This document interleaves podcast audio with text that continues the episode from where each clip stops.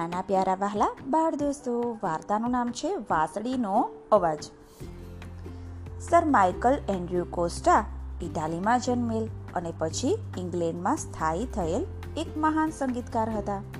ઓગણીસમી સદીમાં ઉત્તમ ઓર્કેસ્ટ્રા કંડક્ટર તરીકે તેમની ગણના થાય છે. એક વખત એમના સંગીતના એક ખૂબ જ મોટા કાર્યક્રમનું રિહર્સલ ચાલી રહ્યું હતું. સંગીતના આવા મોટા કાર્યક્રમોમાં ઘણા બધા વાજિંત્રો એકસાથે વાગતા હોય છે. અહીંયા પણ એક તરફ મોટા મોટા ડ્રમ્સ જોર જોરથી વાગતા હતા. બીજી તરફ એક સાથે પચાસેક વાયોલિનનો અવાજ સંપૂર્ણ ઓડિટોરિયમને ભરી દેતો હતો.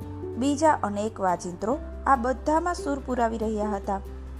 ટૂંકમાં સમગ્ર વાતાવરણ ખૂબ જ મોટા અવાજોથી ભરાઈ ગયું હતું.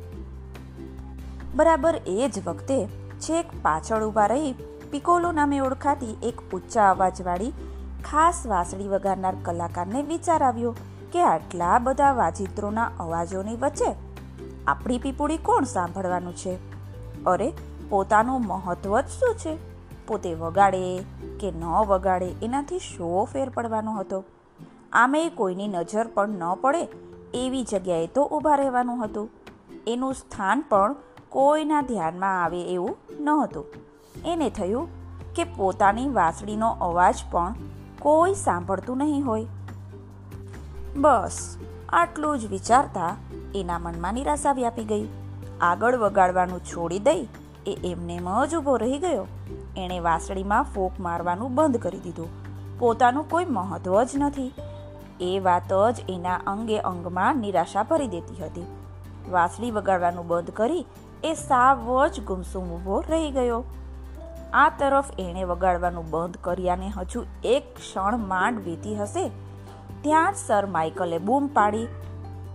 સ્ટોપ સ્ટોપ, ઊભા રહો ઊભા રહો. વગાડવાનું બંધ કરો.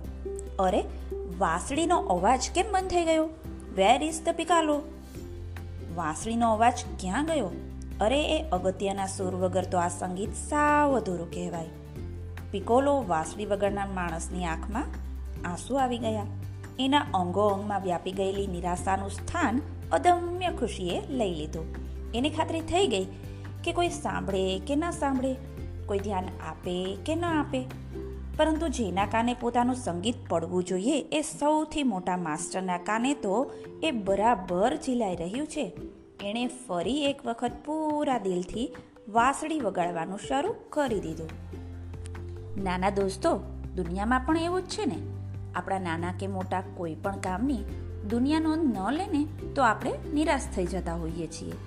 પરંતુ આપણે એવો વિશ્વાસ રાખવો જોઈએ કે બીજા કોઈ નોંધ લે કે ન લે. પરંતુ સૌથી મોટા માસ્ટર એટલે કે ભગવાન. ભગવાનને ત્યાં તો એની નોંધ લેવાતી જ હોય છે.